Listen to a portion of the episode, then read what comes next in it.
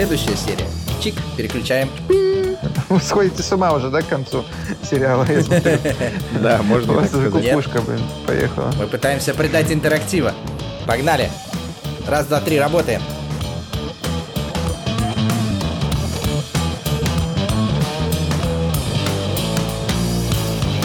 Ребята, всем привет! С вами выпуск вашего любимого подкаста «Сила права» и мы его ведущий Михаил Прокопец. Илья Чичеров. И Юрий Зайцев. И, как всегда, наш подкаст выходит при поддержке юридической компании «Сила International Lawyers» и интернет-портала sports.ru.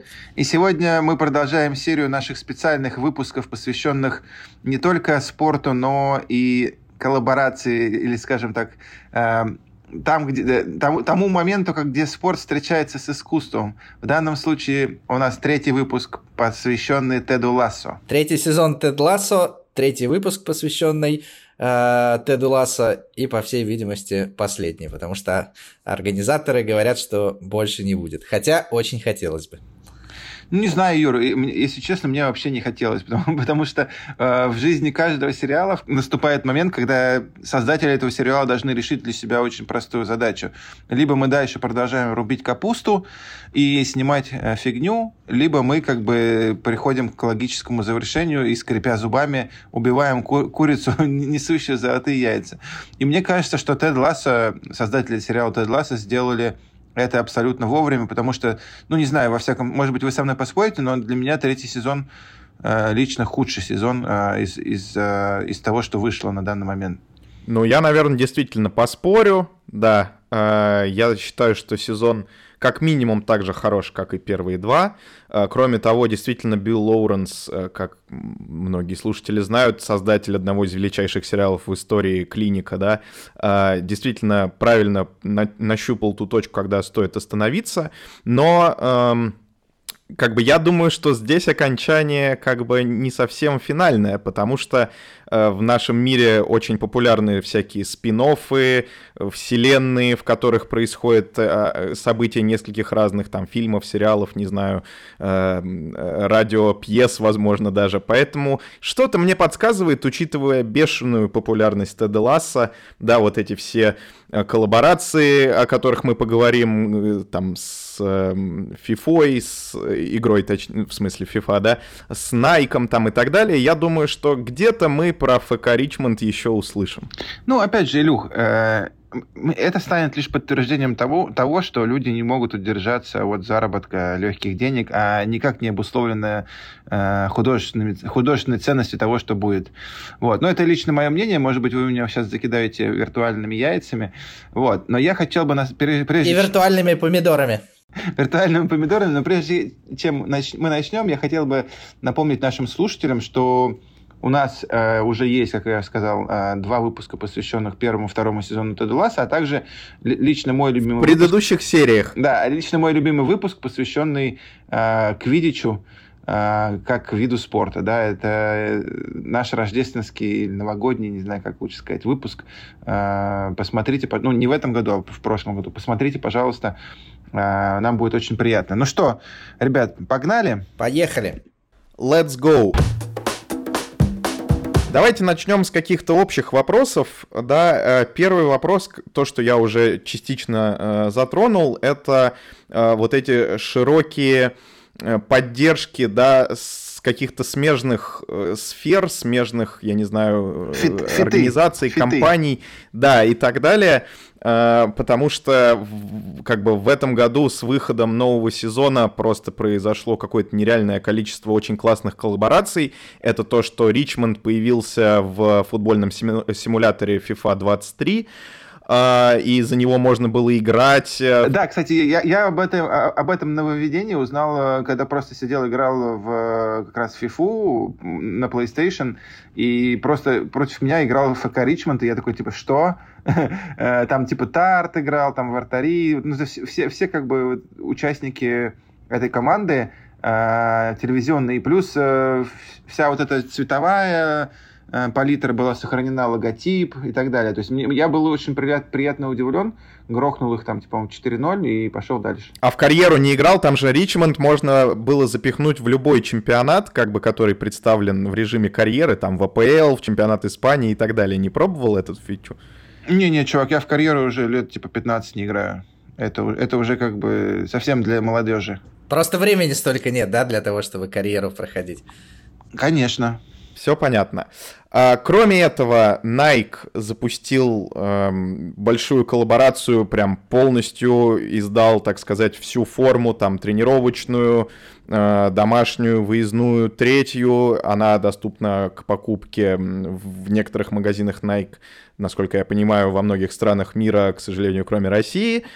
Э, также, поскольку сериал э, выпускается на платформе Apple Plus, то, естественно, в самом сериале был довольно широкий продукт плейсмент э, продукции Apple, то есть, если обратить внимание, то э, все футболисты, тренеры пользуются айфонами, маками там и так далее, и так далее. Ну, это, наверное, было самое предсказуемое и самое, да, как бы то, что было и так понятно. И, кстати, это не настолько неправдоподобно. Я думаю, что действительно подавляющее большинство футболистов в Англии пользуются айфонами, как минимум. И также засветились некоторые, да, как бы логотипы спонсоров реальных футбольных команд, просто постольку, поскольку а, очень классно был э, интегрирован Ричмонд в реальную АПЛ, скажем так, то есть там появлялись формы и Сити, и Арсенала, и вот в частности довольно-таки большое количество событий сериала происходит э, на стадионе Вестхэма или на тренировочных площадках Вестхэма, и там мы везде видим логотипы Betway, да, вот, собственно, спонсоров футбольного клуба West Ham. Кстати, напоминаем, что в Финляндии за это может быть уголовка. Слушайте наш предыдущий новостной выпуск. А, вот, что скажете по поводу таких э, продакт-плейсментов? Я, я просто хотел сказать, что вот этот тренд, да, на, э, по сути, какую-то интеграцию вот этого выдуманного Э, выдуманного клуба в, в, настоящую, в настоящую жизнь, он как бы очень сильно в третьем сезоне виден, да, если в первых двух сезонах там ну, по сути, по, по минимуму вообще упоминались какие-то э, реальные персонажи, клубы, и вообще, типа, как бы старались говорить, что вот просто есть футбольный клуб, который там где-то играет э, в, в Англии, да, то здесь прям наоборот, не то, что они как бы это обходят стороной эти вопросы, а они, наоборот, их очень сильно выпячивают, да, там появляется и Гвардиола в камео, да, э, и появляются там, типа, все, все названия и Сити, и Манчестер Юнайтед, то есть, как бы, э, очень сильно бросается в глаза то, что создатели, они как бы э, видимо, уже договорились, да, там, со, со, со многими там организациями, да, и теперь, теперь, по сути, как бы эксплуатируют эту возможность. Да, и, кстати, интересно, обратите внимание, что Ричмонд играет, э, если игры показывают, что называется, вживую, да, то Ричмонд играет против команд э, в форме Nike, будь то Арсенал, будь то Манчестер Сити, Э, Манчестер Юнайтед там, насколько я помню, не появляется как команда, потому что Манчестер Юнайтед играет в Адидасе. А вот я с тобой поспорю, потому что как раз форму Арсеналу делает Adidas, и там был показан Adidas, поэтому здесь как бы нельзя вот обвинить черт, в том, что да. был какой-то лоббизм со стороны Nike, но он все равно был. Я думаю, какой-то недаром Nike выпустил эту форму. Может быть, они продали и Nike, и Adidas одновременно? А кто помнит, у Вестхэма был какой спонсор? Умбра? Амбра? Да, по-моему, Умбра как раз, но фишка в том, что Умбра принадлежит Nike. Но а мне еще понравилось, что как бы когда ну, речь идет о премьер-лиге, э, во всех там графиках, э, в, в телевизионной заставке и так далее, используется как раз фирменный стиль этой премьер-лиги, что придает совсем э, высокую, высокий уровень достоверности а, полное погружение. Всему происходит. Полное погружение, да. А, и то, что ты говорил, Илюх, про а, Apple, я помню, что там один из тренеров, который, когда ищет информацию в интернете, он использует э, Siri. Он говорит, hey, Siri, найди там то-то, то-то и то-то. Да? То есть, а Siri, ну, как вы понимаете, это тоже разработка по сути, Apple, да, это, это одна из там фишек как раз э, экосистемы Apple. Поэтому э, что хочется отметить? Хочется отметить э, то, что сериал выходит на на, вышел на новый уровень детализации, на, на, на новый уровень погружения в детали. Если в первых сезонах такой, такого не было, да, видимо, потому что, ну, это сезон, это был какой-то новый сериал, там, типа, для использования графики премьер-лиги нужно было договориться с этой премьер-лигой, там, типа, и Sports, Nike и так далее, они еще не настолько были заинтересованы в использовании, то сейчас к третьему сезону, когда сериал признан, там, получил огромное количество наград и так далее, я думаю, что это сами, сама премьер-лига пришла к ним и сказала, ребят, пожалуйста, давайте, э, потому что это, это огромная популяризация, да, там, типа, сериал популярен в Америке, там, во многих странах мира, и, и как бы я думаю, что это очень сильно повлияет на э, распространение бренда премьер-лиги. Я думаю, что хотя это один из, из, из каналов заработка создателей. Вот. Кстати, Илюх, интересно, почему был вы, выбран именно Вест Хэм как э, команда, э, в которой будет выступать э, вот этот э, молодой начинающий тренер? Почему, почему именно Вест Хэм, как вы думаете? Почему Вест Хэм получил возможность рекламы своей формы и Бэтвея и так далее? Брали они с них какие-то деньги за это или нет? Мне кажется, здесь произошло, да, как бы, то есть э, создатели сериала сами, я думаю, все-таки обратились к Вестхэму, потому что это идеально подходило по сюжету, потому что, ну, очевидно, что Нейта вряд ли бы взяли главным тренером в какой-то супер грант, в супер богатый там Сити, Юнайтед, там ну, Ливерпуль да. и так далее, и так далее. А Вестхэм как раз э, достаточно, ну, то есть чуть меньший, да, клуб, чем Гранды, но при этом все равно с богатой историей, с кучей, с кучей классных фишек, как вот эти пузырики перед началом матча, с очень действительно э, выдающимися фанатской, фанатскими, да, как бы историями по части боления э, и так далее. Но в результате я думаю, что... Ну, я, честно говоря, сомневаюсь, что там э, какие-то были прям большие товарно-денежные отношения, да, скажем так, для того, чтобы... Э, okay. ну, как бы, Вестхэм участвовал в этом непосредственно. Слушай, на самом деле все делается не так. А, на мой взгляд, да, ну ты, ты действительно прав, Вестхэм, он очень круто ложится в сюжетную линию, но я уверен, единственная причина, почему это был Вестхэм, это спонсор. Соответственно, я тоже так считаю. А, и вопрос, ты э, просто представь, какие деньги должен был заплатить букмекер Букмекеры это сейчас номер один во всех, э, во всем мире, спонсоры, они вкладывают самые-самые большие деньги. Ты представь, какие деньги Betway заплатил за попадание в сериал. А, и, соответственно, э, вполне очевидно, что команда, которую они спонсируют, она э, появляется здесь в сериале. Давайте, наверное, с этими предварительными... Ласками предварительными вопросами закончим и перейдем э, к обсуждению э, серии. Да? Э, не буду скрывать, что у нас, конечно же, есть заготовленный план. Вот, но прежде чем мы перейдем к этому заготовленному плану, я хотел бы, наверное, поднять вопрос, который проходит, ну, то есть он не связан с какой-то конкретной серией, а он проходит прям с половиной целого сезона. и прям, на мой взгляд, очень сильно бросается в глаза каким образом Нейтан Шелли мог стать главным тренером команды премьер-лиги. Да, если проследить э, его карьерный путь, то первый сезон он был экипировщиком, да, во втором сезоне у него открылся чудо-талант тренера, и я здесь могу предположить, что он мог пойти получить какую-нибудь лицензию категории С, для которой получить достаточно быстро и не нужно никаких э, там сложных квалификационных требований, но получить лицензию категории Про Нейтан Шелли на следующий год никаким образом вообще не мог. Это категорически исключено и просто нереально. Для того, Все, чтобы закрываем, получить... закрываем выпуск. Да, для того, чтобы, для того, чтобы э, получить лицензию категории Pro, соответственно, нужно пройти путь С, Б, а, и каждый раз а, после того, как тренер получает лицензию категории А, во-первых, ему нельзя раньше, чем через два года учиться на категорию ПРО, у него должен быть опыт работы, да, и вот этот путь, который прошел Нейтан Шелли, он, наверное, должен был 4-5 лет, а, ну, наверное, лет 5, да, занять у тренера. И здесь как раз мы вспоминаем начало нашего первого выпуска про первый сезон Теда Ласса, где мы подробно обсуждаем реалистичность получения лицензии как раз и Тедом, и его помощником Би, Бирдом и э, всеми остальными персонажами этого сериала. Ну, не зря, не зря его зовут Супер Кит, если вы помните, да?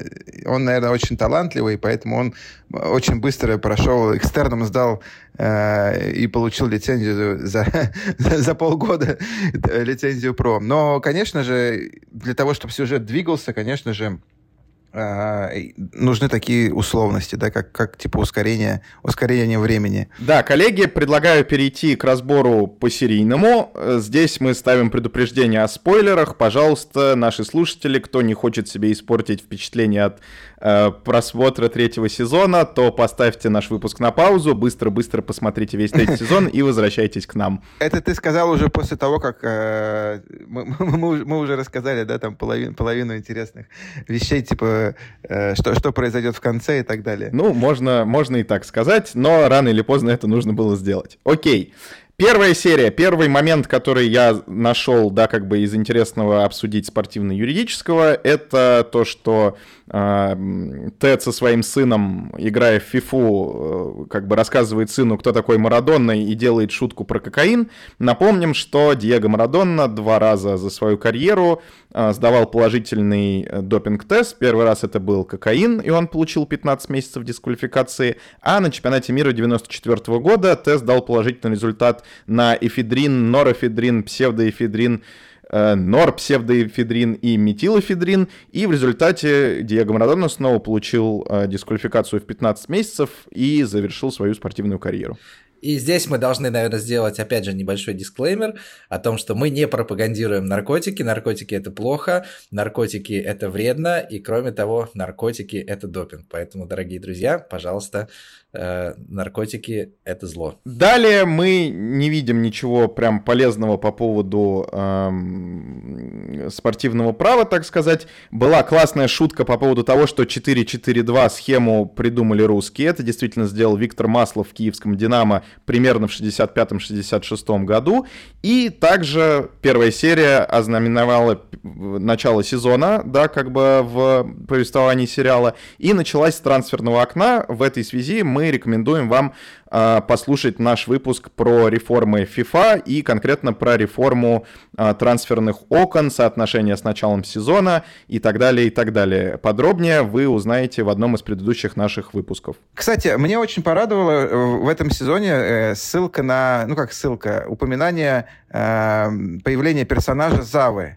Когда этот персонаж появился, да, не, не осталось сомнений, кого он пародирует или не знаю, не пародирует, кому он посвящен, кем, чем он вдохновлен, кем он вдохновлен. А, да, это, безусловно, Златан Ибрагимович, а, из, который к сожалению, закончил в этом году карьеру. Вот один, ну, один из моих, во всяком случае, любимых футболистов.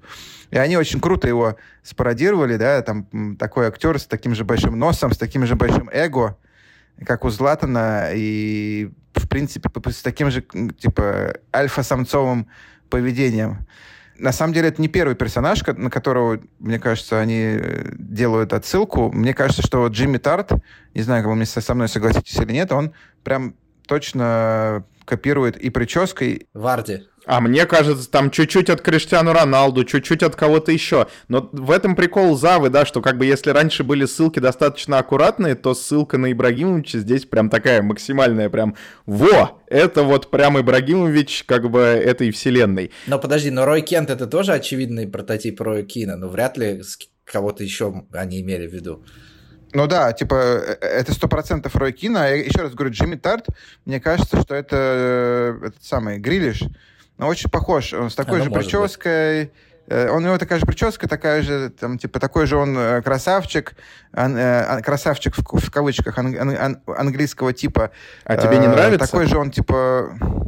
Нет, мне нет. Вот, и, но, но Зава, я прям правильно с вами согласен, это прям типа Z, да, вот э, Златан, а, и вот эта вся его эксцентричность, она очень, конечно, мне импонирует. Кстати, ребят, как вы думаете, они этого Заву сделали Завой почему? Потому что Ибрагимович э, не нашел э, окошечко в своих э, посиделках на лавке Милана, э, или все-таки потому что Ибрагимович не дал согласия на использование его образа? И мог, ли, и мог ли Ибрагимович предъявить, на самом деле, за использование своего образа, потому что, на самом деле, очевидно, э, кого они хотели изобразить. Слушай, ну я думаю, что вряд ли можно э, за использование образа предъявлять, да, потому что нет такого объекта авторского права. Понятно, что если бы они использовали его имя, то имя Златан э, они не могли использовать, да, потому что имя принадлежит человеку, и, соответственно, использовать имя публичного человека без его согласия э, невозможно. Вот. А здесь э, такая пародия, да, то есть пародия, она же никогда не запрещается законодательством об авторских прав, об авторском праве, поэтому в пародию вполне могли сделать организаторы, э, э, создатели сериала. Вот, почему Златан не принял участие непосредственно, я не знаю, возможно, не договорились, возможно, не было такой цели. Но мне кажется, что да, мне кажется, было бы вообще огненно, если бы Златан еще поучаствовал, потому что, ну, мы знаем, что он участвовал в, в съемках фильма «Астерикс и Обеликс», то есть ему не, чуж- не чужда актерская карьера, и актерская и, и, и комеди- комедийная. Вот, но, Илюх, расскажи, э, мы, мы Заву видим первый раз в сериале в очень конкретном, конкретных обстоятельствах, когда он э, пытается подписать контракт, э, если я не ошибаюсь, с Челси, э, и в последний момент э, меняет свое мнение и подписывает его с Ричмондом. Вот как Причем считаешь, меняет свое э... мнение в очень интересных обстоятельствах, в туалете. Да, да, вот. Как ты думаешь, как, как-то это, это, это, это реальная вообще ситуация? Могла она происходить э, в реальном футболе? И если могла, то что вообще, что, что мы можем по этому поводу сказать? Ну, ситуация, наверное, если ее вообразить просто в вакууме, возможно, могла иметь место, когда вот, значит, подписание контракта на камеру, там церемония, журналисты, вот это вот все, красивая ручка. Там, помните, Зава еще говорит, ручку и можно я себе оставлю. Вот, и футболист такой передумывает и отказывается подписывать контракт. Но в реальной жизни как бы все гораздо прозаичнее. Момент, когда уже происходит вот это вот подписание а, камеру, скажем так, да, уже, как правило, все подписано, все там заключено, обговорено несколько раз, а, и иногда даже а, случались фейлы у клубов, когда ну, по некоторым фотографиям было видно, что футболист подписывает либо вообще что-то другое, либо там, типа, пустой листок, и в результате, как бы, ничего, э, ну, как бы, само вот это подписание юридических последствий, как правило, не имеет. Но вот, например, в нашей практике была история, когда футболисты клуб заключили контракт, а, его подписали. Э, это, я напомню, дело Петри Форсела, про которое э, там как бы достаточно э, известно, потом оно разошлось. И там была как бы суть дела в том, что, по сути, контракт был подписан, но клуб забрал все экземпляры, э, на, типа, да, на регистрацию, а потом сказал, что такого контракта не было подписано, он не был заключен. Хотя сам клуб размещал на своем сайте информацию о подписании, фотки с вот этой церемонии и так далее, и так далее. И в том деле FIFA, несмотря на э, фотки с вот этой церемонии, не признала наличие контракта, да, как бы, и не э, приняла сторону футболиста. Ну, то есть фотки с церемонии, по, по сути, ничего не означают. Да, то есть если, если ты э, посидел, пофоткался, если у тебя нет этого самого документа, то, к сожалению, ты рискуешь тем, что твой контракт будет признан незаключенным. За, за, Зава, да, то есть, который типа, отказался подписывать в итоге контракт, э, он как бы ничего не нарушил, он мог это сделать, да, и до момента, пока документ не подписан, и он не там загружен в систему, никаких э, обязательств не существует, даже если ты пришел на эту церемонию. Да, все верно, и, в принципе, э, такая ситуация, ну, наверное, в жизни она могла быть. Э, хотя, опять же, да, такие переходы, как таких легенд, как Зава, они происходят все-таки немножко сложнее, да, а не так, что типа приехал на стадион, посмотрел футбол, подумал, э, да, подпишу, нет, не подпишу и так далее, да, все-таки за такими трансферами стоят э, часы переговоров с агентами, э, и вряд ли футболист, э, ну, мы знаем, что Златан не сам вел переговоры, да, у него всегда переговоры вел Мина Райола, вот, потом десятки часов работы юристов по согласованию контрактов, ну и, соответственно, футболист просто в последний момент ставит подпись. Хотя, действительно, теоретически он мог э, еще до подписания документа слиться. Кстати, у нас в практике тоже была история, не буду называть имя футболиста и футбольный клуб, в который он не перешел, да, но, э, соответственно, несколько лет назад один из российских футбольных клубов э, хотел взять в аренду игрока из футбольного клуба «Рома». Клубы между собой подписали трансферный контракт, э, был согласован контракт футболиста, и по пути в Москву футболист передумал и не долетел до Москвы. На стыковочной пересадке развернулся, улетел назад, и таким образом переход не состоялся. Так это, наверное, потому что была стыковочная пересадка, а не прямой джет. Слишком, слишком долгие пересадки, да. надо, было, надо было покупать джет, да. Ну что, погнали дальше? Давайте продолжим тему подписей, потому что вот как раз уже в следующей третьей серии обсуждается уже подпись Завы с э, футбольным клубом Ричмонд, когда Зава опаздывает, собственно, на свою презентацию в Ричмонде, и Ребекка, ну, да, как, как опаздывает, бы в момент... он просто не пришел на нее. Ну да.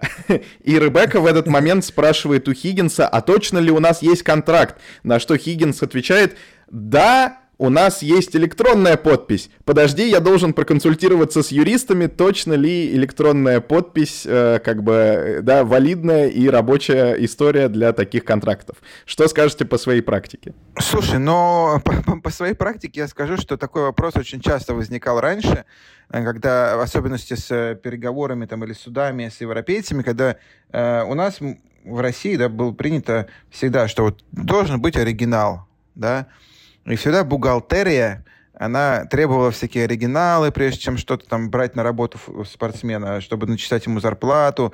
И все с этими оригиналами носились, они должны были подписаны быть в таком количестве копий, которые, а, которое нужно было и так далее. Но когда мы попадали в суды европейские, Лозаннский суд или ФИФА, мы с удивлением обнаруживали, что всем, в принципе, на оригиналы вообще пофигу. Если стоит подпись футболиста электронная, а, или там типа даже на ксерокопии, то этого оказывалось достаточно. Да? То есть э, э европейцы исходят из э, презумпции того, что если не доказано обратное, то подпись считается как бы валидной.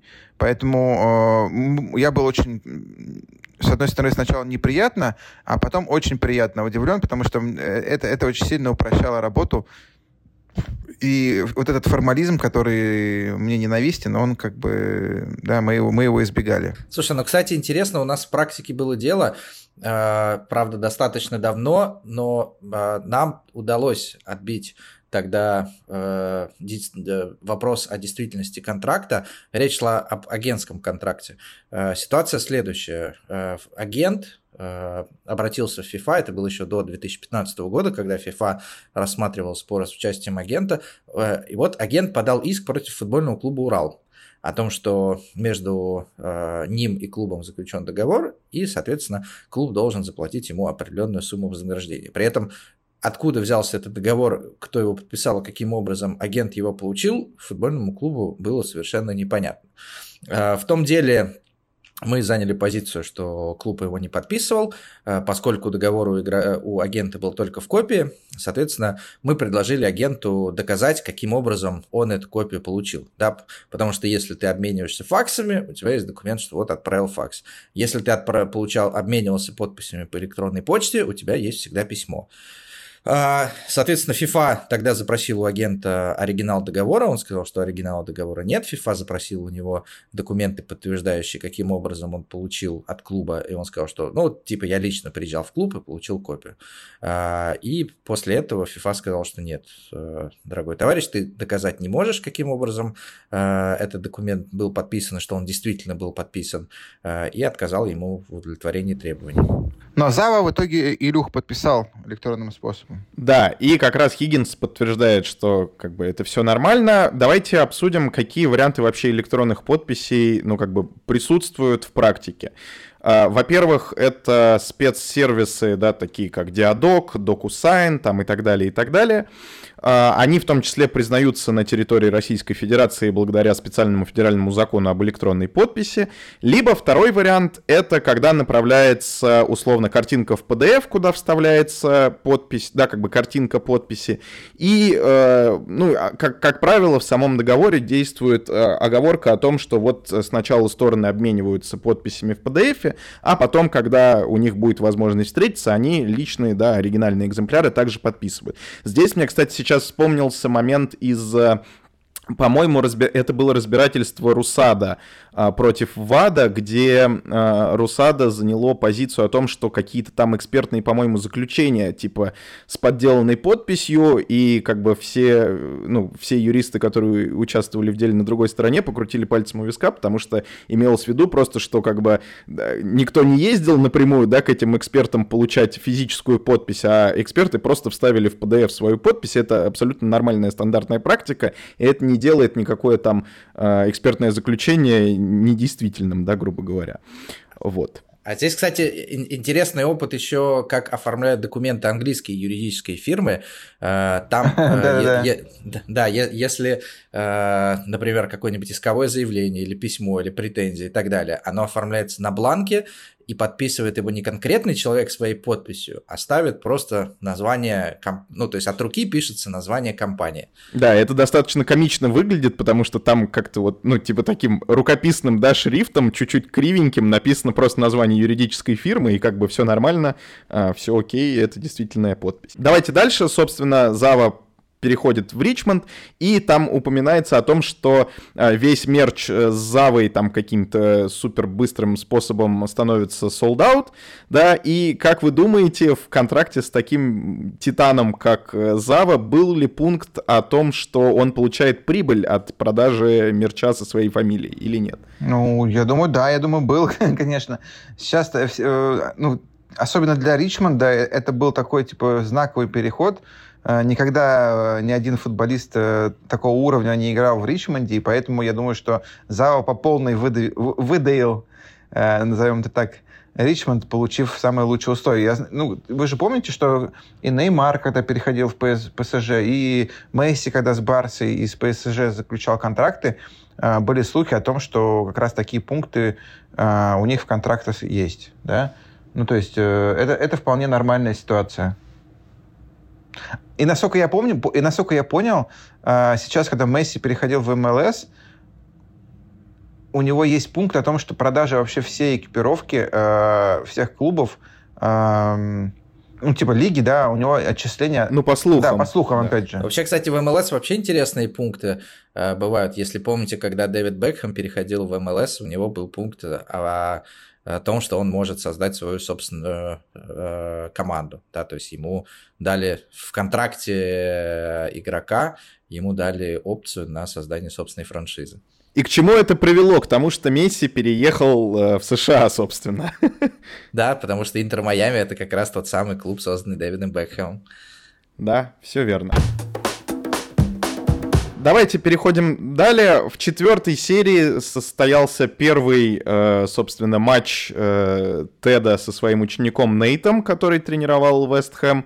И матч разгромно выиграл Вест Хэм в результате того, что футболисты Ричмонда очень жестко себя вели и там нарвались на большое количество уведомлений, драк, там всяких посыланий и так далее, и так далее. А, как вы думаете, как бы, что последовало бы дальше за таким жестким матчем с таким количеством э, жесткой игры? Слушай, ну, а, как минимум, а, если бы такой эпизод произошел, да вообще, в принципе, в реальной жизни, то он бы стал предметом разбирательства дисциплинарного комитета. Соответственно, футболисты, которые участвуют в драке, они, а, ну, точнее, футболисты, которые а, ведут себя агрессивно, они как минимум а, получили бы желтые карточки, как максимум могли получить, даже если они не были удалены, могли получить дисквалификация за агрессивное поведение по итогам рассмотрения дела в дисциплинарном комитете. Вот, и в целом еще во многих дисциплинарных кодексах и в национальных, я встречал, по-моему, даже есть в FIFA такое, как э, агрессивное поведение команды, да, то есть когда, э, не, э, когда более, там, по-моему, пяти игроков из одной команды получают желтые карточки, что штраф налагается на команду в целом. Да, и интересной особенностью рассмотрения дисциплинарных дел в Англии, собственно, является то, что а, в, вот в этой системе, да, как бы дисциплинарной, которая состоит из дисциплин, Disciplinary Commission и а, с возможностью обжалования в специальный appeal board, а, есть два варианта, как бы, процедуры. Это non-fast track и fast track, то есть практически как в аэропорту. То есть общая очередь или в случае каких-то срочных вопросов, допустим, а, а, там, я не знаю, оспаривания или дисквалификации на следующие матчи, то может проведено быть разбирательство в режиме вот таком вот fast track а, для того, чтобы максимально быстро рассмотреть а, дисциплинарный спор и вынести по нему решение, зафиксировать дисквалификацию или ее отменить. Но вернемся к Заве, да, вернемся к нашему э, альфа-самцу.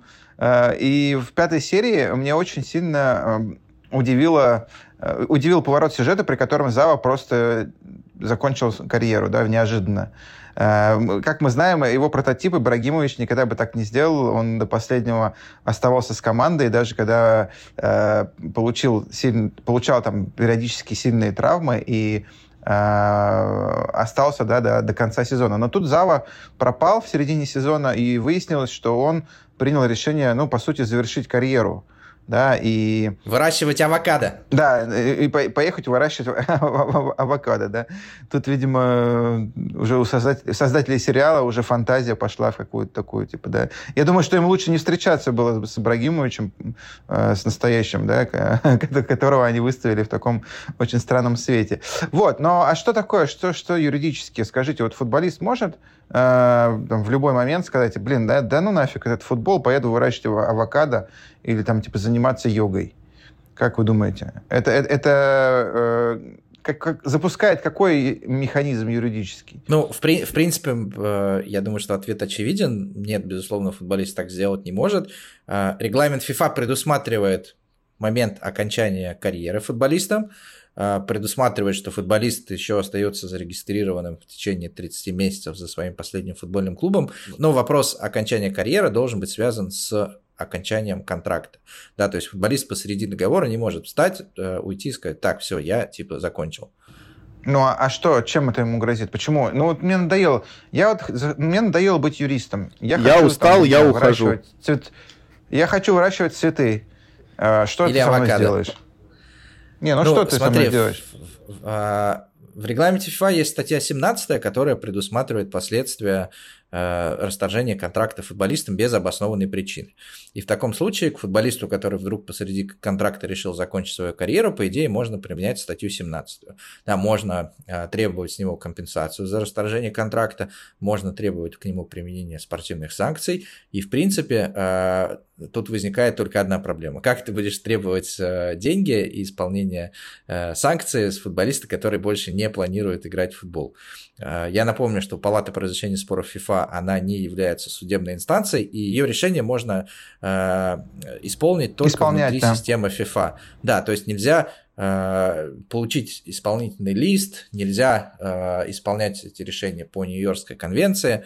Э, таким образом, футболист, который закончил карьеру и который больше не хочет и не будет никогда в системе FIFA, не будет больше тренером, агентом и так далее, для него, в принципе, все равно, какое будет решение. Если же футболист остань, планирует остаться в системе FIFA, то, конечно же, для него это будет проблемой. Поэтому чаще всего на практике бывает так, что если футболист больше не может э, играть, он приходит к руководству клуба, и они находят какое-то совместное решение э, о расторжении контракта или о приостановлении контракта и так далее. Да? А вот здесь э, интересно вспомнить ситуацию с игроком ЦСКА Марио Фернандесом, который тоже вроде как играл-играл за ЦСКА, потом устал, и сказал, что все, я вот хочу проводить больше времени э, с э, семьей, отпустите меня в Бразилию. Да, ЦСКА как раз пошел ему навстречу, они расторгли контракт, отпустили его в Бразилию, потом Марио начал играть в Бразилии, ну и мы все прекрасно помним, чем это закончилось. Может быть, это бразильский клуб, клуб и есть его семья? Ты же не знаешь. Возможно. Но тем не менее, но тем не менее из этой семьи он Эту семью он поменял на футбольный клуб «Зенит». Он бы так не сделал, если бы смотрел фильмы «Форсаж». А, я вот не смотрел фильмы «Форсаж», но я хотел тебя спросить, Илюх, вот, а если бы, ну, например, да, Зава потом решил возобновить карьеру в футбольном клубе, там, я не знаю, Вест Хэм, да, э, это было бы возможно, а, ну, как бы, человек же меняется, вот он сначала закончил карьеру, потом подумал, да, типа, ладно, да, я поиграю еще, и возобновил карьеру. И если бы Зава захотел э, возобновить свою карьеру, то тогда он снова был бы, да, субъектом футбола, и с него как бы уже имеется факт разрыва контракта с Ричмондом, и, соответственно, его новый клуб мог бы получить достаточно серьезную проблему, потому что по общим правилам применения статьи 17 э, RSTP новый клуб является jointly and severally, uh, severally Liable, собственно, несет солидарную ответственность вместе с футболистом э, по поводу выплаты такой компенсации.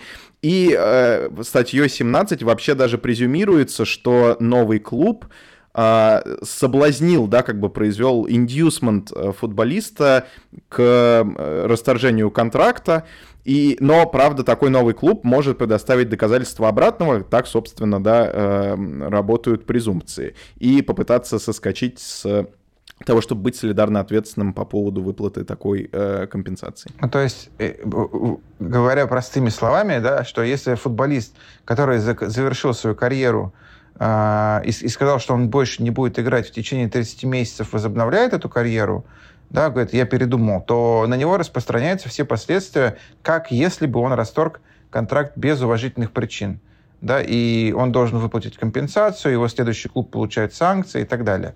Да, это сделано специально для того, чтобы люди не использовали предлог э, окончания карьеры для того, чтобы сменить клуб. А, и как мы увидим впоследствии, да, Зава как раз, э, скорее всего, да, есть, есть ссылочки на это в последней серии, что, скорее всего, Зава возобновит карьеру в Лос-Анджелес Galaxy, как в свое время сделал Златан, его прототип Златан Ибрагимович. Нет, как раз не Лос-Анджелес Galaxy, а просто Лос-Анджелес Футбол Клуб. Ну, Оказывается, это два разных клуба. Ты не следишь за МЛС. А, окей, окей, окей. Но я думаю, что э, Лос-Анджелес Футбол Клуб имеет такое же отношение я имею в виду, что типа э, это такая же абстракция, как то, что Зава это Златан Ибрагимович. А вот как раз думаю, нет, это реально существующий футбольный клуб, располагается, представляешь, в Лос-Анджелесе. Окей, поехали дальше. И транзитом через э, Англию из Америки мы попадаем в Голландию, где происходит шестая серия э, третьего сезона. И там э, буквально два таких небольших вопроса я смог вычленить. Первый это то, что Рой э, грубит журналисту во время пресс-конференции, да, во время интервью, э, могут ли наступить для него какие-то санкции в этой связи, ну, потому что он, правда, себя некрасиво ведет, некрасиво общается и да, использует нецензурную да. лексику. Как вы думаете, можно ли его привлечь к какой-то ответственности по этому поводу? Слушай, ну вообще, в принципе, э, дисциплинарный регламент э, чемпионата, да, там в, том, в, в данном случае, э, он действует во время, до и после матча. Да, и, и как раз время проведения пресс-конференции относится к э, времени после матча. После матча это э, время с момента окончания как непосредственно футбола и до момента покидания команды территории стадиона. И, соответственно, мне кажется, что ну, и тренер да, или, или помощник главного тренера, как Рой Кент, он, э, конечно же, является э, субъектом на которого распространяется и дисциплинарный регламент, и, комит... и регламент по этике и так далее. И поэтому, если он позволяет себе такие неэтичные выражения, да, я не знаю, что там конкретно в Англии действует в таких ситуациях, но либо по регламенту по этике, либо по регламенту дисциплинарному он должен быть наказан. Другое дело, что это э, происходит во время товарищеского матча, да. Я думаю, что все-таки во время товарищеского матча на, на, на него будет распространяться регламент по этике, потому что он не привязан к какому-то конкретному э, соревнованию, а действует все время, э, когда футболист там, или тренер э, выполняет свои обязанности. Правильно ведь? Да, ну и плюс к этому, возможно, у клуба есть какая-то внутренняя система санкций, да, там частично может быть прописанная в контракте того же Роя Кента, и за какое-то неуважительное общение с журналистом он может получить денежный штраф, и это может быть вычтено из его зарплаты, например, за этот месяц. Согласен. Следующая микроюридическая шутка, честно говоря, не имеющая даже отношения к спортивному праву, это то, что Бамбер Кетч, э, когда команда обсуждает, куда им ехать, э, провести, да, командный вот этот э, вечер типа тусинг, предлагает поехать в Гаагу, туда высадиться там около суда и таинственно ходить вокруг и задавать странные вопросы. Кто-нибудь из вас, кстати, был в Гааге? Я был в Гаге, да.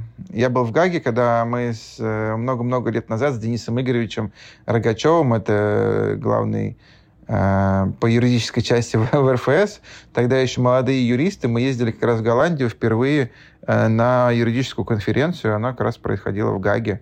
Uh, и мы там даже какие-то выступления выступали и пытались, пытались рассказать голландцам и про российское спортивное право. Ну, хороший маленький городок. Вы ходили вокруг и задавали странные вопросы? Ну, нет, мы тогда еще это не было настолько актуальным. Тогда это не было мейнстримом. Да, да, да. Расскажи лучше, Илюх, что, что, что там делали э, футболисты, да, потому что э, Голландия это когда люди говорят про Голландию, там, про Амстердам, есть стереотипы употребления всеми жителями Голландии каких наркотических веществ. Э, э, и в, это, в этом случае шестая серия не стала исключением. Да, там как раз есть шутка по поводу э, грибов. И, собственно, когда вот мы просматривали эту серию, там грибы, собственно, едят Бирд и Тед. Ну, не едят там, что они там делают чай какой-то или что-то вот это. Я в этом не разбираюсь, к счастью. А, и у меня, у меня появился вопрос, а являются ли грибы допингом? Я сделал research, как бы, да, ну то есть в обычной ситуации ты знаешь какое-то название вещества, и лезешь просто в запрещенный список ВАДА и пытаешься понять, запрещено оно, собственно, или нет. Так вот, ужас ситуации в том, что я как бы, ну, я не супер большой специалист в допинге, но э, здесь я Гриба. просто потерялся, потому что я начал читать, во-первых, все действующие вещества, собственно, вот этих галлюциногенных грибов, оказалось, что их там какое-то нереальное количество, я попытался каждое из этих веществ прогнать через запрещенный список, ничего не нашел, и, возможно, да, как бы оказывается, что в отличие от кокаина, да, грибы, э, возможно, не являются допингом, галлюциногенные, я имею в виду грибы. Вот, э, поэтому Но в принципе, здесь... В принципе, для Теда, для Теда и для Бирда это не так было актуально, потому что они тренеры, и они могут употреблять все что угодно. Да, ну и там как раз была шутка о том, что это оказалась плохая партия, и в итоге ничто, ничего с ними не случилось, и Тед э, пришел к идее тотального футбола абсолютно сам, без участия галлюциногенных грибов. И мы снова напоминаем, что наркотики — это зло. Да, это не является рекомендацией, как употреблять рекреационные наркотики. Типа, о, ребят, кокаин типа запрещен, но вот есть грибы. А они типа не, не, не находятся в системе. На самом деле, ну, мне кажется, Илюх, там огромное количество каких-нибудь веществ, которые могут там выделиться при определенном употреблении. Лучше не экспериментировать. Да, Илюх, я полностью с тобой согласен. Обойдись, обойдись сегодня без грибов. Очень постараюсь. Поехали дальше.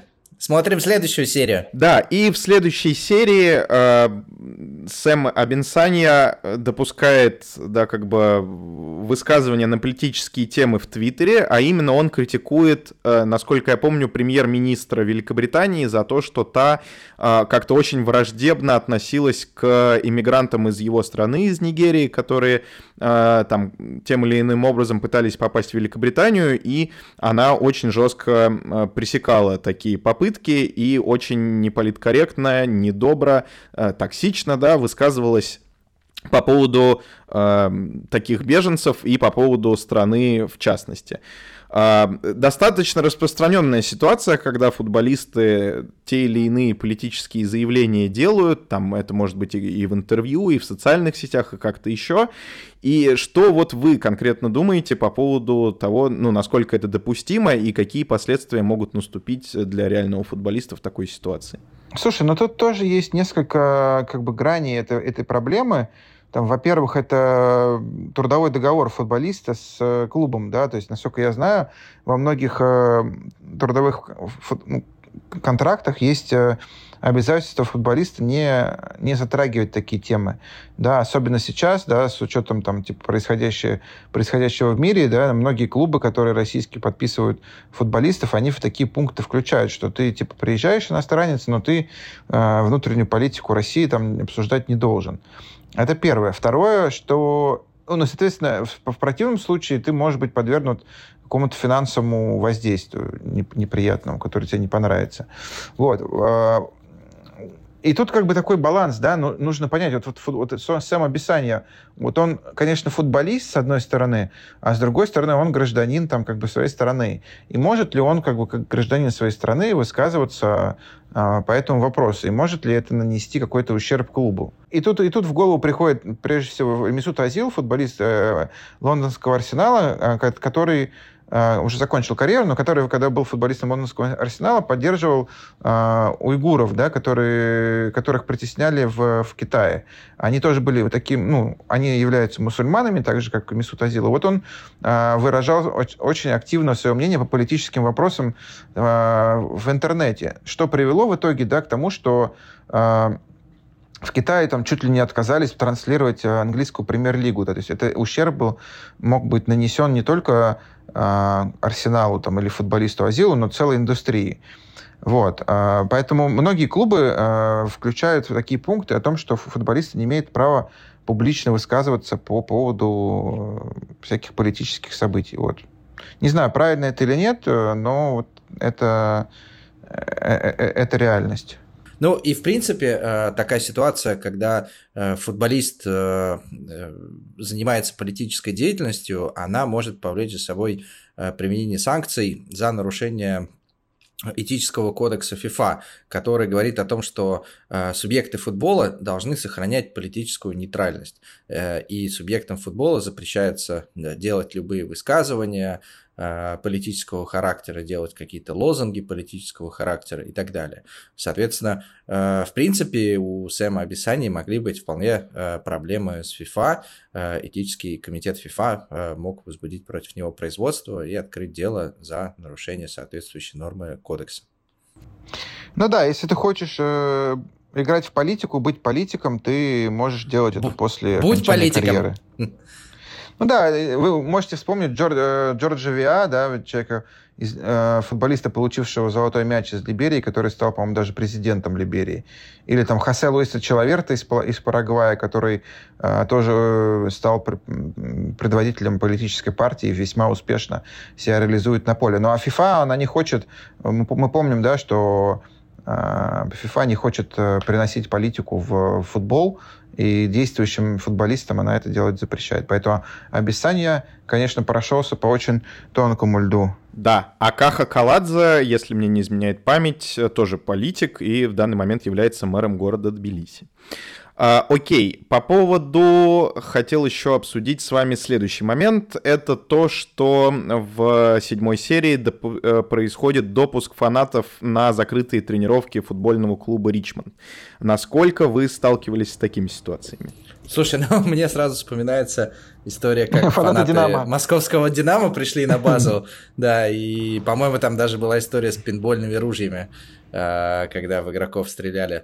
Вот, но в целом э, никакого специального законодательного регулирования нет. Да, понятно, что территория спортивной базы закрытая территория, туда попасть непросто, там есть охрана, туда не пропускают и так далее, но, э, опять же, да, насколько я понимаю, Ричмонд, ну, как таковой базы у Ричмонда нет, да, они тренируются на запасном поле э, их стадиона, по всей видимости, э, и, ну, видимо, туда болельщики могли пройти, соответственно, если Э, Ричмонд никакие, не, не закрыл проход, не поставил там кучу охранников, э, то очевидно, что болельщики могли оказаться на этой тренировке. Э, вот. А дальше, опять же, вопрос, каким образом клуб обеспечивает безопасность своих футболистов во время тренировок. Хорошо. Переключаемся на следующую Пак. серию. Чик, переключились. Спасибо большое, Юрий. Э, можете отложить пульт, э, погрузиться, э, погрузиться в кресло, потому что здесь мы пообщаемся чуть-чуть подольше, я думаю, потому что тема не так далека от российского футбола, а именно тема украденных интимных видео, фотографий и так далее, и так далее. Усаживайтесь в кресло, расслабляйтесь. Ну, да, можно и так сказать. А, собственно, в этой серии происходит большой скандал, связанный как раз с э, вот этими всеми вещами. И э, там даже был интересный комментарий Яна Масса, голландского футболиста Ричмонда. Он говорит, что авторское право по поводу э, личных фотографий достаточно достаточно непонятное, да, как бы достаточно мутное, скажем так. Вот, в этой связи мы даем краткий комментарий, да, и говорим о том, что э, фотографические произведения, там, э, произведения, полученные способами аналогичными фотографии в силу пункта 1 статьи 2 Бернской конвенции по охране литературных художественных произведений, э, является объектом авторского права. На территории России это закреплено прямым указанием пунктом, э, пункта 1 статьи 1259 Гражданского кодекса. И согласно этим нормам фотографические произведения э, относятся к объектам авторского права независимо от достоинств назначения произведения. Соответственно, как бы в любом случае фотографии э, являются э, да, объектами авторского права. Ну, здесь еще, на мой взгляд, не только вопрос в авторском праве, а вопрос в личной жизни, да, потому что, ну да, окей, тот человек, который снял эти, эти видео или фотографии, ему принадлежит авторское право, но личная жизнь принадлежит тому человеку, который изображен. Э, и, соответственно, если эти фотографии носили личный характер, не предполагали какого-то широкого использования, э, то, соответственно, взлом устройства, да, очевидно, что эти фотографии попали в прессу путем того, что кто-то взломал телефон автора этих фотографий. Еще одно нарушение, да, то есть здесь речь даже больше идет о какой-то совокупности преступлений, потому что хищение компьютерной информации – это преступление, нарушение тайной личной жизни – это преступление, а, соответственно, ну, ну, куча, ну, да, куча, куча, прес, куча преступлений. Вряд ли речь идет, Илюх, об использовании типа украденных фотографий в рекламе или там типа в каком-то коммерческом не, не, ну, это использовании. Же, ну, это, а, же, а, это же не реклама, это... Ну, я, я тебе еще раз говорю, что, ну, типа, ну, как бы неважно, кому принадлежат эти авторские права на фотографии, важно, что это нарушение личной жизни, которое гарантируется там Конституцией и так далее. Вот, хотя, э, если отойти от юридической темы и посмотреть на тему сюжета, мне кажется, что объект для э, Э, объект для э, размещения этих фотографий был выбран немножко странным, потому что Килли явно не является там супер главным героем, Э, явно не, не является публичным лицом на тот момент, да, она там бывшая модель э, так далее, но по, по фильму она явно не, не является какой-то суперизвестной известной личностью, поэтому, мне кажется, можно было там фотографии Ребекки, например, опубликовать. Можно было взломать бы что-то что-то устройство другого, да? Нет, ну учитывая, что сериал-то на самом деле вот, да, про вот эти все вещи о том, как важно ментальное здоровье, как должны выглядеть здоровые отношения и так далее, как раз э, укладывается классно именно в персонаж Килли, потому что, по-моему, в первом сезоне э, была какая-то история про то, что Ребекку засняли топлес на какой-то из яхт, и она гордится этими фотографиями, потому что говорит, что я сильная женщина, я на них красиво выгляжу, да, как бы. А вот у Килли, учитывая, что она еще и там в сложных отношениях, там э, с другой девушкой находится. В тех отношениях, как... которые нельзя пропагандировать на территории Российской Федерации. Да, большое спасибо, Юрий. А, и э, как бы вот именно там показывается реакция, да, вот э, партнера, собственно, Кили, и то, как, э, как, в общем, нельзя делать, в принципе, в таких ситуациях, скажем так. Ну, это все комплекс, комплекс э, каких-то событий, которые эм, ну, являются следствием, да, что происходит, когда твои фотографии сливают все эти интимные, да, то есть у тебя проблемы в личной жизни, у тебя проблемы на работе там, и так далее. Вот что, собственно, там показано. В принципе, в принципе это, э, как э, показывает э, Дзюба Гейт, да, так называемый, который у нас произошел, это не, не лишено правдоподобности. Да? То есть такие, такие вещи действительно случаются и чаще, чем чем можно предположить. А что вот интересно, мне... каким, интересно, каким моментом они вдохновлялись, авторы сериала. Было ли что-то подобное в истории английского футбола или, может быть, я думаю, футбола? Я думаю, конечно, было. Я думаю, конечно, Но, было. Я думаю, что вряд ли они вдохновлялись. Источ... Источником вдохновления был Артем Дзюба при всей любви и уважении к Артему. Ну, та, та, та, а, вы говорите, а вы говорите, в сериале нет э, российских футболистов. Вот, пожалуйста. вот есть какая-то э, какая-то ссылка. Да нет, я думаю, что, конечно, много... Слушай, э, футболисты — это селебрити.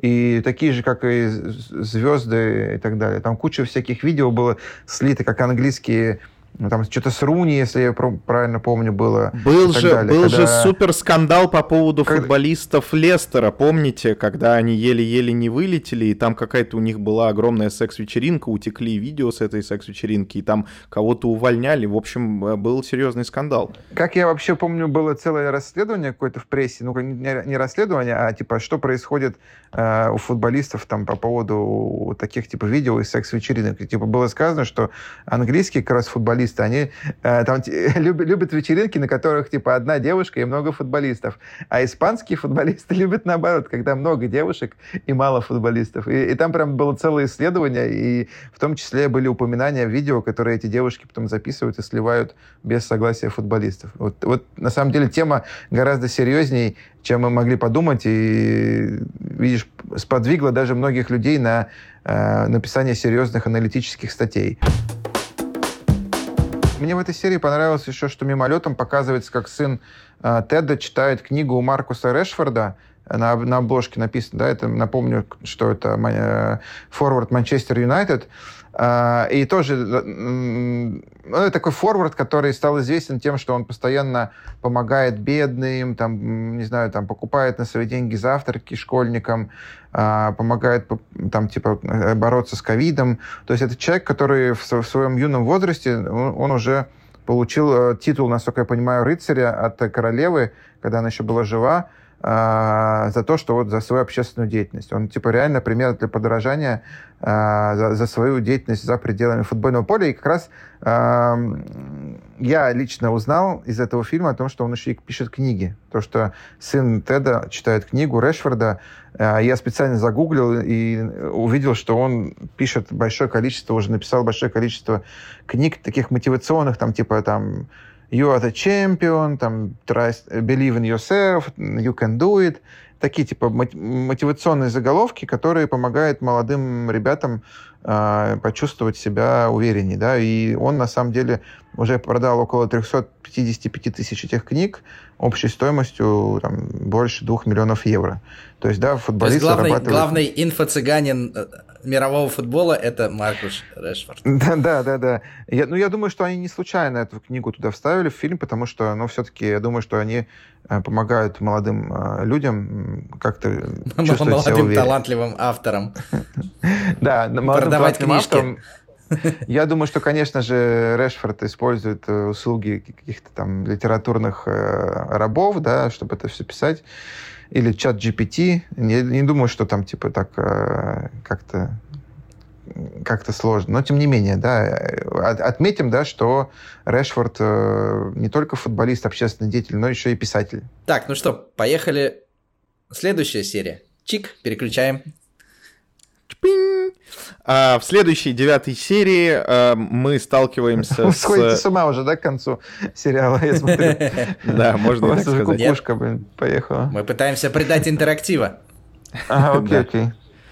В следующей серии а, Рой Кент пропускает пресс-конференцию, несмотря на то, что на это было прямое указание его руководства, да, руководства клуба в лице Ребекки. И э, как вы считаете, правомерен ли такой пропуск и отказ от пресс-конференции, несмотря на то, что, собственно, такое э, указание да, последовало? Нет, конечно, неправомерно у него есть контракт, он обязан его выполнять. Если э, работодатель дал указание идти на пресс-конференцию, он должен был принять участие в этой пресс-конференции. В принципе, контракты всех тренеров, которые я видел, всех футболистов, которые я видел, они предполагают обязательное участие в тех мероприятиях, в том числе э, информационных мероприятиях, на которые укажет руководство клуба.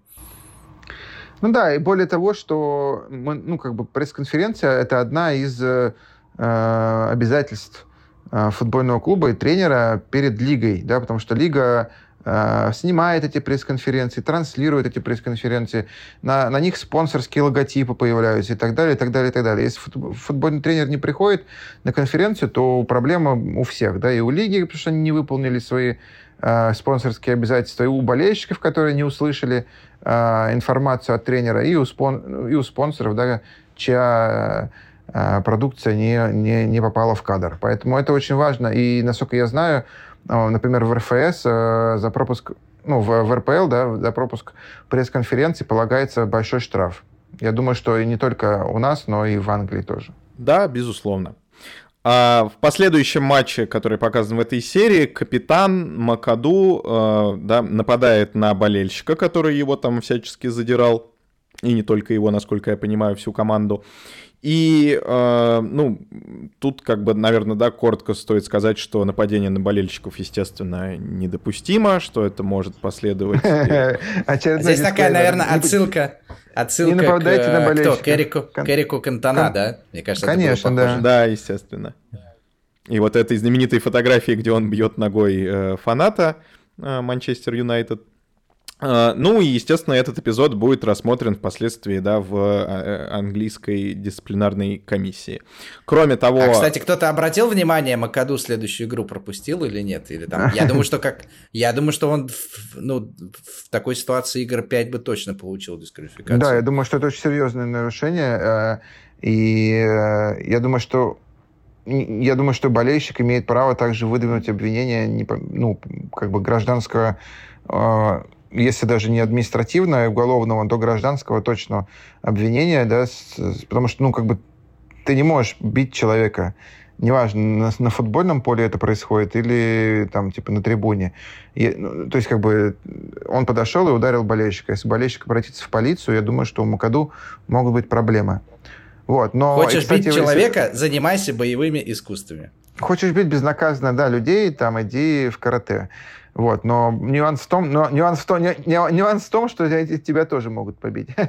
вот. А, но обратите внимание, что и фаната тоже, кстати, э, полиция э, типа удалила с, с трибун, потому что, на мой взгляд, он э, объективно тоже нарушал общественный порядок. Да, да он, он тоже нарушал общественный порядок, он выражался и провоцировал а, фут, футболистов, что тоже запрещено. Да, и э, этот фанат, если бы он захотел выдвинуть какие-то обвинения против Макаду, мог бы нанять юридическую фирму Brighton Hove and Albion, которая фигурирует в этой серии. Э, естественно, это шутка, потому что так Тед обыгрывал название команды Brighton Hove and Albion, и э, он действительно очень смешно пошутил, на мой взгляд, э, юридически, да, для, для большинства слушателей, наверное, это не так. Но в Америке и в Англии действительно часто и похожим образом называются юридические фирмы, да, из фамилий ее создателей. Да, как бы в России это тоже распространено, но не настолько на слуху, как э, в странах англосаксонского права. Итак, переключаемся на следующую серию, и в десятой серии третьего сезона происходит перерыв э, на матчи сборных. Э, вот это максимально... И, больше ничего, и больше ничего интересного не происходит, да? Ну, в принципе, да. Но вот это прям очень классный момент, потому что это показывает, во-первых, то, что э, Ричмонд, да, выходит в элиту футбола, и футболисты клуба вызываются в сборные, как бы раньше в первом, втором сезоне этого не было. А, но давайте обсудим, как э, происходят такие перерывы с точки зрения правил FIFA. Слушай, ну интересно на самом деле, что реально Пол Ричмонд разъехалась по сборным. И это говорит о том, что Ричмонд стал э, очень крутым клубом.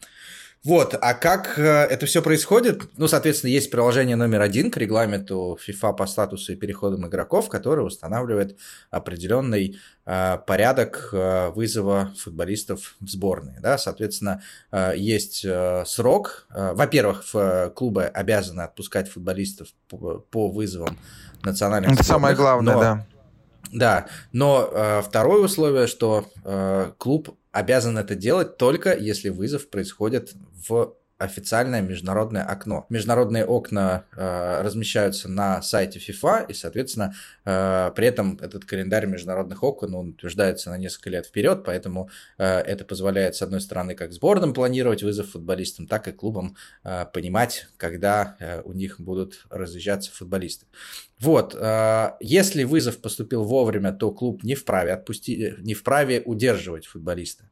Э, более того, говорится о том, что если футбол, клуб не отпустил футболиста, а этот футболист вышел на поле в официальном матче, то в таком официальном матче клубу может быть засчитано поражение. Э, таким образом, FIFA э, будучи, с одной стороны, главным регулятором, а с другой стороны, главным бенефициаром всех матчей, матчей сборной, э, защищает, по сути, свой главный продукт. Да, но при этом, если вызов происходит не вовремя, то такого футболиста клуб имеет право не отпускать, и мы с такими случаями сталкивались. А, когда действительно клуб, да, отказывался отпускать футболиста просто потому, что там кто-то в федерации, да, в международном отделе вовремя не отправил имейл. И в такой ситуации клуб, ну, то есть, может отпустить, но это будет чисто его добрая воля, скажем так. Кроме того, по правилам данного приложения, клубы ответственны за страховку футболистов, в том числе на международные матчи, да, они должны отслеживать, что страховка, которую они делают для этого футболиста, распространяется на игры вне клуба и, возможно, даже там в других странах.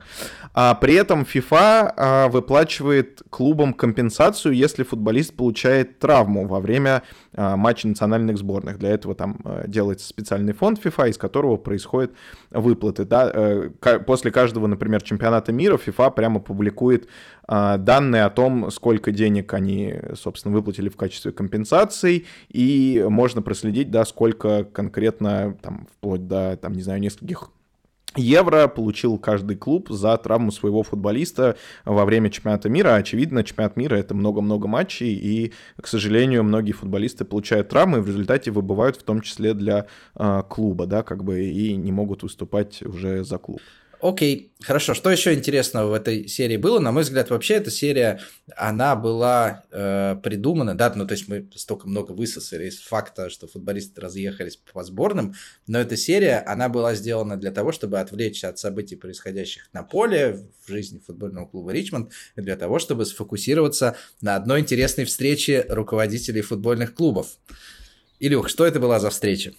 А, эту встречу организовал бывший муж э, Ребекки, и это была э, встреча для создания Суперлиги, нашумевшей э, да, как бы истории из европейского футбола, которую вот американцы, в принципе, достаточно э, забавно спародировали, да, как бы они э, немножечко хайпанули на вот как раз э, популярности вот этого всего скандала, который происходил э, в европейском футболе. Э, мне ну, очень... это очень круто было сделано, что акту... добавило актуальности, мне очень понравилось. Да, актуальности еще добавила... Ну, да, было Э, классная шутка по поводу, ну ладно, на самом деле не классная, по поводу того, как э, просят выйти из комнаты Николая, который, очевидно, владелец какого-то русского клуба, да, и они там так смешно говорят, что это, типа... Это, это намек на продажу, это намек на продажу Челси Абрамовича, мне кажется. А мне кажется, это намек на отмену как бы российских клубов там и всего остального, и отстранение российских спортсменов, да, в том числе как бы из Суперлиги. Ну, неплохо, что российские клубы не участвуют в Суперлиге, потому что это мертвая рожденный проект. Потому что Николая выгнали. Да. Ну и в принципе, но, в принципе, Суперлига как в жизни не состоялась, так и здесь не состоялась. Причем, Мне... если, если, в, если в жизни Суперлига все-таки анонсировала себя, то здесь все закончилось за столом. И интересно, что как э, Ребекка взывала э, этих людей, которые собрались за столом, этих жирных котов, э, к совести, да, и что типа вот футбол это игра для болельщиков, и что мы вообще делаем? Мы предаем наших болельщиков, э, типа очнитесь, что вы делаете? Не, на самом деле это, это вот один из аргументов, который я сам, э, во всяком случае, всегда использую, когда говорю про Суперлигу. Э, как, как и мы с Ребеккой, да, полностью согласны друг с другом, да, я считаю, что э, тоже э, все эти там типа столетия строилась пирамида этого футбола, уже есть какие-то определенные между клубами э, ну, типа, не знаю, кто, кто-то, кто-то дружит, кто-то, чьи-то болельщики, типа, ненавидят друг друга, кто, у кого-то есть какие-то дерби, у, у кого-то есть какие-то статистика, там, бэкграунд и так далее. И тут приходят чуваки и говорят, так, ну, ладно, все, все это отменяем, давайте заново.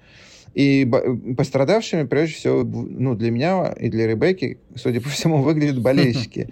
Вот. А болельщики будут такие, а что происходит? А почему мы тут, типа, играем теперь 10 матчей между Барселоной и Реалом в сезоне, вместо того, чтобы играть там, типа, Лавес Барселона, матчи, когда там, да, а, которые уже были сто лет. Ну, то есть... Ну да, кстати, интерес, деле... интересно, интересно, что, например, там... Э ну, были разные причины, почему клубы выходили из проекта Суперлиги. Да, где-то это давление со стороны УЕФА, где-то давление со стороны государства э, и так далее. А в Англии это большинство клубов вышли из проекта Суперлиги именно из-за того, что просто фанаты на улице вышли и сказали, типа, да, да, ребят, да. Помнишь, фана- фанаты вышли да, с, с этими самыми с лозунгами, вы что творите? Да, и Ребекка да, как раз говорит классно. были. И Ребекка как раз говорит классную фразу о том, что э, только потому, что мы владеем этими командами, не значит, что эти команды нам принадлежат. И здесь э, такая, как бы, наверное, не задуманная, но для меня довольно очевидная отсылка концепции спортивного правоприемства, да, которая говорит, что вот есть как бы клуб как спортивное лицо, и это спортивное лицо по своей сути шире, чем юридическое лицо, которое управляет, да, этим клубом, да, то есть, э, как пример мы всегда приводим, да, что э, футбольный клуб Спартак гораздо-гораздо шире, чем вот там, да, акционерное общество, там, Спартак Москва, ИНН такой-то, УГРН такой-то, и... Мне кажется, при всем твоем желании совместить это, э, ну, скажем так, поставить эту, этот эпизод фильма на юридические рельсы, э, она явно не это имела в виду, и ну, явно это виду, да. не, не о правоприемстве правоприемстве э, она а... говорила, она говорила именно о том, что, типа, да, мы Спартак, владельцы, Спартак но все это принадлежит болельщиков. Да, что Спартак для, боле... для болельщиков, Ричмонд для болельщиков. И что вот эти люди, которые там с детства ходят на стадион, в пабы, которые нас поддерживают, которые покупают абонементы э, и так далее, что мы как бы играем для них, да, и там я, Ребекка, я акционер, но все это принадлежит, э, то есть я этим владею, но принадлежит это все им. И без них, без болельщиков, это все невозможно. А, а, мне еще понравилось, что, ну, подытоживая эту тему, что в Суперлигу пригласили Ричмонд и Вестхэм уже как минимум два таких очень спорных, очень спорных клуба с точки зрения э, легендарности, назовем это так. Но это, видимо, потому вот. что все а, другие ну, зарубежные клубы были по видеосвязи на очереди, как бы после вот этого обсуждения внутри Англии. Окей, погнали. Ладно, поехали дальше. Следующая тема, которая заслуживает нашего внимания, это тема штрафов и отношения футболистов э, внутри команды. Э, в 12 серии, я напомню, поднимается тема, когда футболисты скидываются не знаю, неформально, скажем так, э, в копилку, и чтобы потом в конце сезона потратить их на какие-то добрые дела. На самом деле, такая ситуация, она очень четко отражает, очень правдоподобно отражает то, что происходит в реальных командах. Ведь в реальных командах мы, и мы, по-моему, это уже неоднократно говорили, существует два вида штрафов. Да? Это штраф, когда, например, ты нарушил трудовой договор, и, или, например, высказался на политическую тему, да, как Сэм, и тогда ну, это штраф, зарплат... штраф, штраф клубный, грубо говоря, когда футболисты Штраф клубный, клуб. да, а есть штраф пацанский, типа... Внутри команды. Раздевал... Да, внутри команды, когда раздевалка э, между собой договаривается, что вот мы устанавливаем такие штрафы, которые мы потом в конце сезона, не знаю, каким-то отдадим в детский дом или там типа э, пропьем. Пойдем в, пройдем в бары, пропьем. Да, как правило, эти штрафы, ну, там, за опоздание, за мат, э, не знаю, за какие-то там, типа, не знаю, там, я не знаю, Юр, ты лучше знаешь, ты у нас в футбол играл. Не поздравил кого-то с днем рождения. Не поздравил кого-то с днем рождения, да. То есть это, это какие-то неформальные такие вещи, и это, как правило, за этим следит, как правило, капитан, да, и как раз вот в, в Тедди Ласса как раз там за это отвечает капитан Макаду, если я все правильно помню. Да, он там судьей таким сидит, э, очень с этим, с прикольным париком, и очень достаточно смешно выносит решение о штрафах для футболистов команды. Да, и, и как бы, как правило, потом капитан с тренером решают, как бы, да, что с этими штрафами делать. То есть это, это, это, это прям элемент, э, эпизод очень э, правдоподобный. А насколько правдоподобно желание Ребекки продать 49% акций Ричмонда и потратить, да, эти деньги, вырученные на покупку игроков? Как считаете? Ну, насколько я помню, у нее было два, два, две опции. Первая — потратить два на стула. покупку игроков. Вторая — свалить, э, путешествовать э, куда-то. Вот, но их, в принципе, и то, и другое возможно.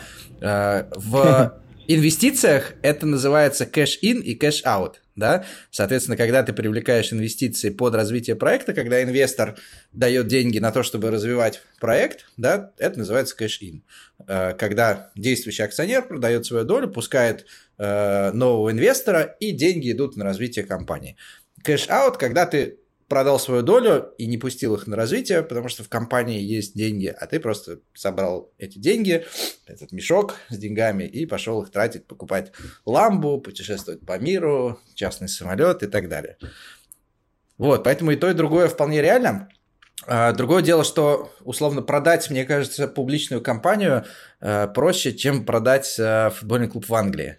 Э, потому что это на самом деле делается очень сложно, для этого требуется одобрение лиги, нужно, чтобы лига одобрила потенциально нового владельца, э, соответственно... Проверила иначе... его там типа на Know Your Client, там, да, какой-нибудь... Э, Да-да-да, по KYC, по обязательно до каждого конечного бенефициара, потому что очень часто владельцами заходят какие-то фонды, в фондах куча денег, нужно понять, кто за всем этим стоит, кто является конечным бенефициаром, проверить репутацию, да, а еще в Англии фанаты очень любят протестовать э, против э, того инвесторов из той или иной страны.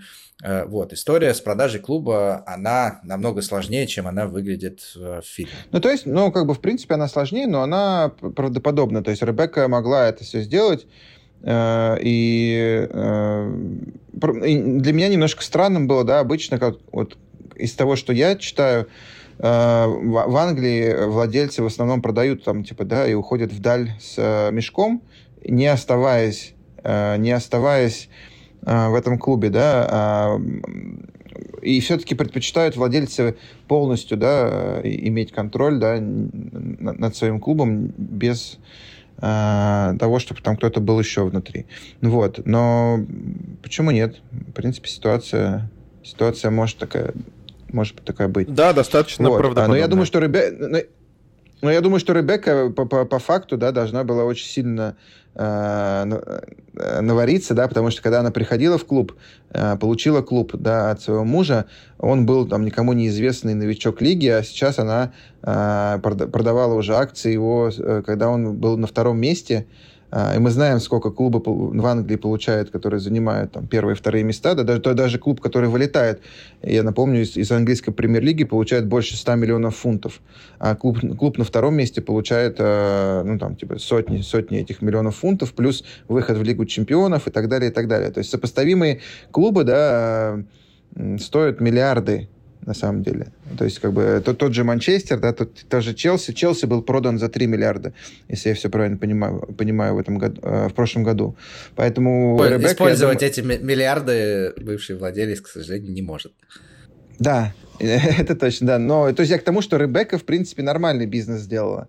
И Тед Ласса со своим тотальным футболом принес ей очень много-много денег. И Завой. Так, ну... Ну что, давайте вернемся к сюжетной линии, да, которая подводит нас к концу э, сериала. Соответственно, Ричмонд играет против э, Вестхэма последнюю игру. Ричмонду во что бы то ни стало нужно побеждать. Э, и победа не гарантирует Ричмонду первое место в лиге.